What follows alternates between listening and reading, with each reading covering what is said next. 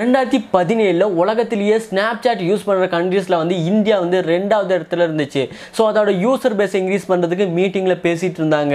Snap சாட்டோட CEO Evan Spiegel என்ன சொல்கிறாருன்னா இந்தியா வந்து ஒரு ஏழை வந்த நாடு. ஸ்னாப் சாட் பணக்காரங்க யூஸ் பண்ணுற ஆப்பு ஸோ இந்தியா மாதிரி போர் கண்ட்ரியில் ஸ்னாப் சாட்டை வந்து எக்ஸ்பேண்ட் பண்ணுறதுல எனக்கு விருப்பம் இல்லைன்னு. அப்போ நம்ம அம்பானி சொல்கிறாரு அடே Snapchat CEO Evan Spiegel உன்னோட மொத்த சொத்து மதிப்பு நாலு பில்லியன் என்னோட மொத்த சொத்து மதிப்பு முப்பது பில்லியன் என்னால் உன் பூசணிக்கு ஆப்பை ஏழு தடவை வாங்க முடியும். இப்போ சொல்லி யார் போறேன்னு